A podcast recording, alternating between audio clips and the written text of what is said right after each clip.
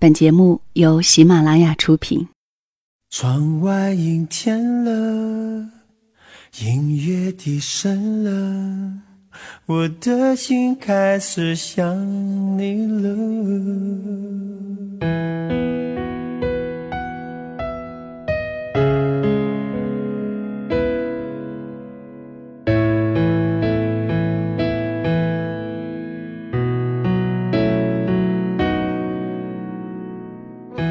如果一个人是一个开始，两个人是不是结局？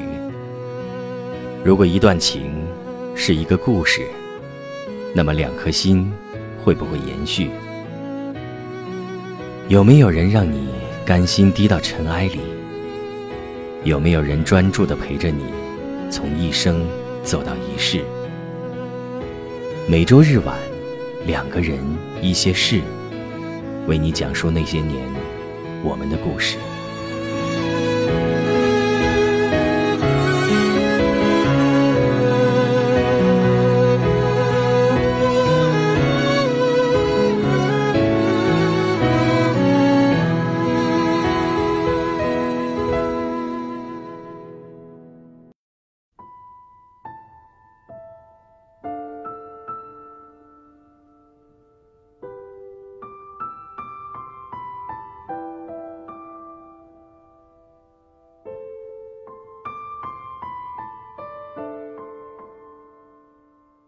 这里是两个人一些事，谢谢你的到来，我是小溪。很多人都会质疑，结婚以后面对的是柴米油盐、婆媳关系、家长里短，甚至出轨背叛。这样的生活里，是不是还有真正的爱情？是啊，结婚以后，看起来最亲密的两个人却无话可说，每天朝夕相处的两个人却不再有心动。那么，婚姻真的是爱情的坟墓吗？今天我想讲述一个故事给你听，来自作者冷莹。总有一个人要先走。更多的作者信息可以关注豆瓣 ID 冷莹。当然，如果你想收听到小溪更多的节目，可以下载喜马拉雅手机客户端，搜索“小溪九八二”加关注。小溪的微信号是两个人一些事的全拼，也邀请你的关注。以下的时间分享故事给你听。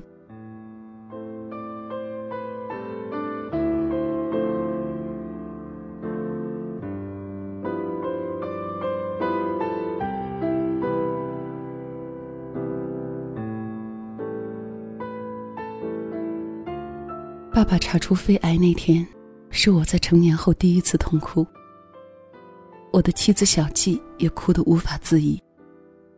妈妈却没有表现出过度的伤心，她只是怔了好久，悄悄抹掉了眼角的一点泪花。爸爸也很冷静，在详细咨询了医生，得知接受化疗的过程和结果之后，他独自在房间里待了一天。出来吃晚饭的时候宣布，他拒绝治疗。在我和小季的劝说和反对声中。妈妈始终沉默着，只是一声不响的往爸爸碗里夹了几筷子菜。爸爸有自己的医保，治疗费用摊下来，家里要负担一部分，但也是家庭经济实力允许的范围内，并不会造成困窘。但是爸爸坚持不治疗。他说，他的人生已经进入倒计时了，不接受治疗有数月可活。而接受治疗，医生已经明确告知，即便是通过化疗，也不过是延长数月至大半年的寿命。他不愿意把自己最后的人生放在医院接受一次又一次痛苦的化疗。爸爸说，在他所剩不多的时日里，他希望过自己想要的生活。爸爸恳切的话，最终打动了我和小季。而妈在一边沉默了许久以后的一句：“让我们回家吧，你爸一直想家。”彻底让我接受了爸爸的决定。两年前，我和小季结婚，为了照顾从小城的学校退休后住到农村的父母，我们劝说再三，将他们接到了我们身边。在这高楼林立的闹市，回想起来，爸妈确实不是多自如。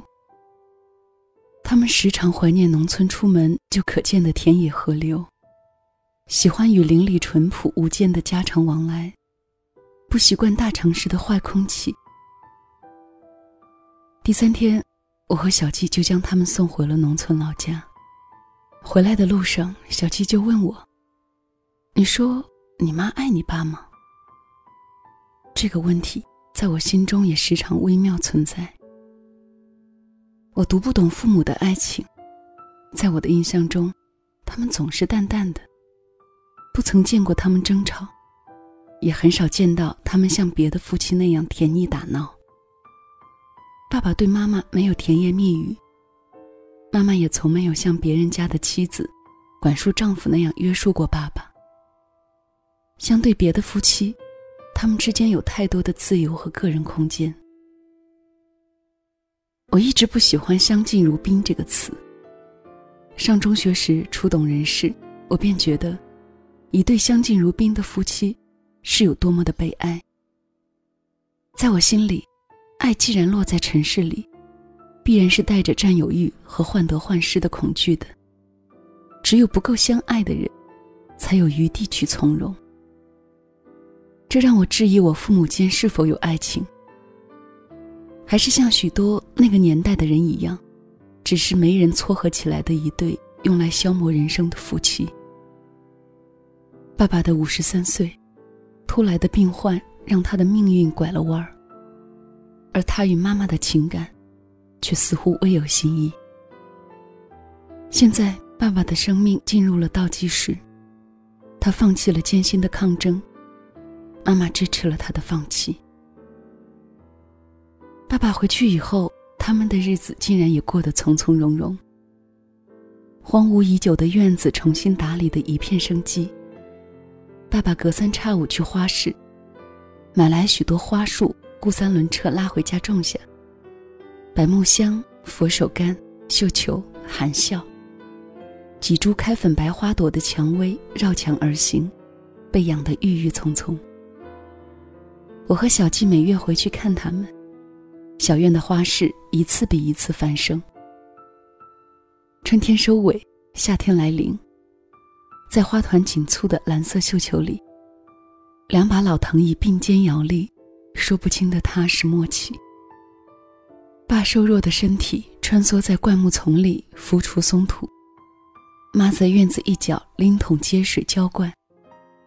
我劝我妈：“爸爸身体不好了，你劝劝他，别劳累这些事儿了。”我妈打我，劝不动，我看她做的高兴，就随她去吧。妈妈退休前是在小城支校里教植物课程的，一辈子最喜欢的就是花儿。爸爸悄悄告诉我，这些都是你妈喜欢的品种。你妈一直想要这样一个院子。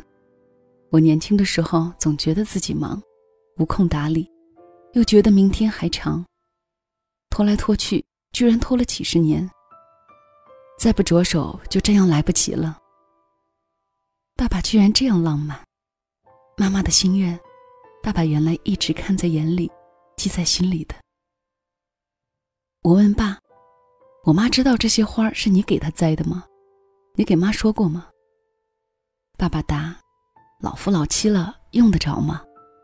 她每天看着这些花花树树，高兴着呢。”饭桌上，我看见爸爸并没有因病对饮食忌口，肉和辣椒什么的，只要他想吃的，妈妈都给他做。临走前，我问爸妈要不要考虑再跟我回去，我们一家人开开心心住在一起多好。爸妈都拒绝了。爸爸说：“广儿，爸陪你半辈子，爸知足了。你现在也有自己的小家了。”你妈跟着我办事辛劳，爸剩下的日子不多了。想跟你妈两个人过点安静的日子，这里挺好。生命最后的日子，我爸选择和我妈一起度过。爸在院子一隅种了一块整地的豆角，爸爸凑过去捉起叶脉上的一只青虫，一边对我说：“这豆角我怕是吃不上了。到时你们多回家陪你妈一起吃吧。”爸妈回去后，我和小季每周末都回家看他们。有一个周末，妈妈提前打电话过来，通知我们不要回去，说有亲戚结婚，他们要去参加人家的婚礼，没有空在家。事后从姑姑的口中，我才得知，爸妈是出去旅行了，在云南待了八天，怕我和小季会不同意，才两人商量好先瞒住我们。我生气的责怪爸爸对自己的身体不负责任，妈妈也太纵容他了，跟着瞎搅和。妈妈后来对我说：“你爸时日不多了，我们就尊重他，让他把想做的事都做了吧。”人活一辈子，终归都是要走的。如果能做到不留缺憾，那就是完美了。我无法应对。爸爸患病后，许多事情上体现的他们在观点上的出奇一致和默契，让我觉得，他们一辈子平淡从容的相处模式，也许不是他们不相爱，而恰恰是因为，他们是那样相似的两个人，他们是彼此的同类。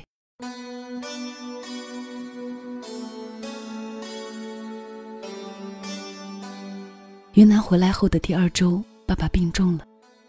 这一次，全家尊重了爸爸的选择，没有去医院接受抢救。爸爸在自己的家中，在我们所有人的陪伴和注视中，平静地离开了人世。临走前，爸爸似乎没有什么话想说，他只是轻声叫了一声“秀行”。秀行是妈妈的名字。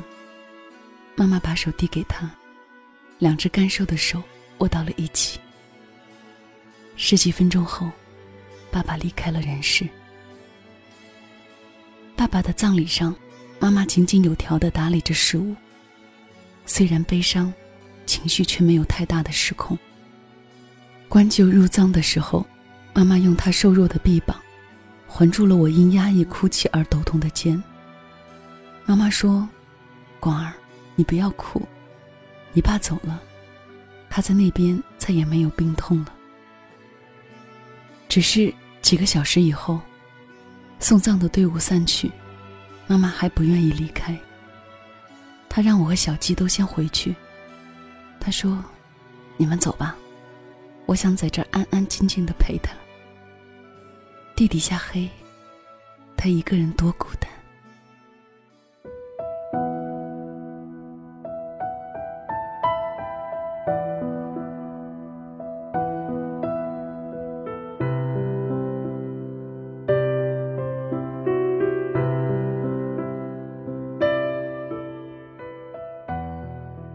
离世后，妈妈的人生没有衰败，反而开始喜欢旅行。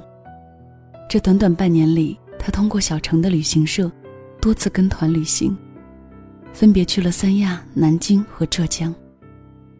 没有了爸爸的妈妈，似乎过得更洒脱了。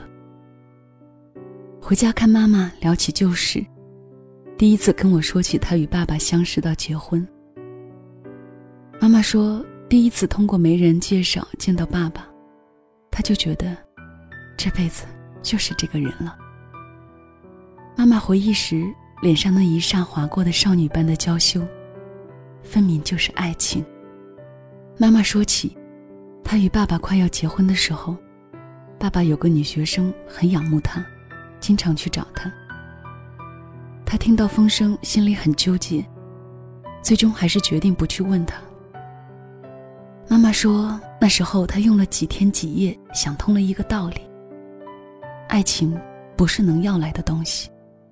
如果他是爱她的，那么就是爱她的；如果不是，争吵也没有意义。那时她唯一笃定的便是，以他对我爸人品的了解，他绝不会骗她、负她。后来那件事情果然不了了之。听说爸爸拒绝的干净彻底。妈妈还说，几十年走下来，她与爸爸之间也有过一些怄气的时候。夫妻哪有没生过嫌弃的？但是每每想一想，人生也就是短短几十年，下辈子不知道还能不能遇到他，气就消了。我问妈：“你和我爸一辈子都没说过一句我爱你，不觉得遗憾吗？”妈妈说：“爱不爱不是一定要说出来表达的，心里知道，比什么都好。”妈妈朴朴实实的一句话，让我心中一片虚然。也许。人只有对不确定的属于自己的东西，才需要反复强调。与爸妈的情感相比，这世间许多的爱不是浮躁了些。妈妈翻开她的旅游相册，我看见在云南时，虽有病态却一脸满足的爸爸，握着妈妈的手站在洱海边。看见在大理的小巷中，他们悠然并肩行。我还看见在三亚、在南京、在浙江的杭州和西塘，在妈妈后来独自去到的许多景点照片里，妈妈手上都只有一张他们的合影照。妈妈说：“这都是你爸生前想过要去的地方。他来不及去，我把他带去。”我第一次读懂了属于父母的深情。妈妈跟我讲过的一段话。我讲给小季时，小季哭了。妈妈说，每次在医院里看见那些求生不能、求死不得的可怜病人，我就庆幸当初没有让你爸遭罪。我了解你爸，你爸是一辈子最要尊严的人。他不怕死，就怕走得不体面。广子，你不要怪妈妈支持你爸爸，没让他争取治疗。你爸走了，我是最伤心的那一个，但是我宁可看着他高高兴兴的走，不能看着他活着受罪。我相信换了我，你爸也是这样。妈妈说，每个人最后都是要走的，就像每一条河，每一条溪，最后都要流向大海一样。我愿意他从从容容的淌过去。在那儿等着我。许多像我这样自诩聪明的儿女，总喜欢以自己的认识来剖析父母的情感，而我用了半生才明白，我爸妈的爱情原本像一片无言的沃土，没有花哨的张扬，不需要浅薄的表达，却是彼此人生最可靠、最实在的默然根基。这人世间的爱情会绽放出许多的面目，而他们的那一株，沉默蜿蜒，将彼此的人生，都攀岩成葱茏绿意。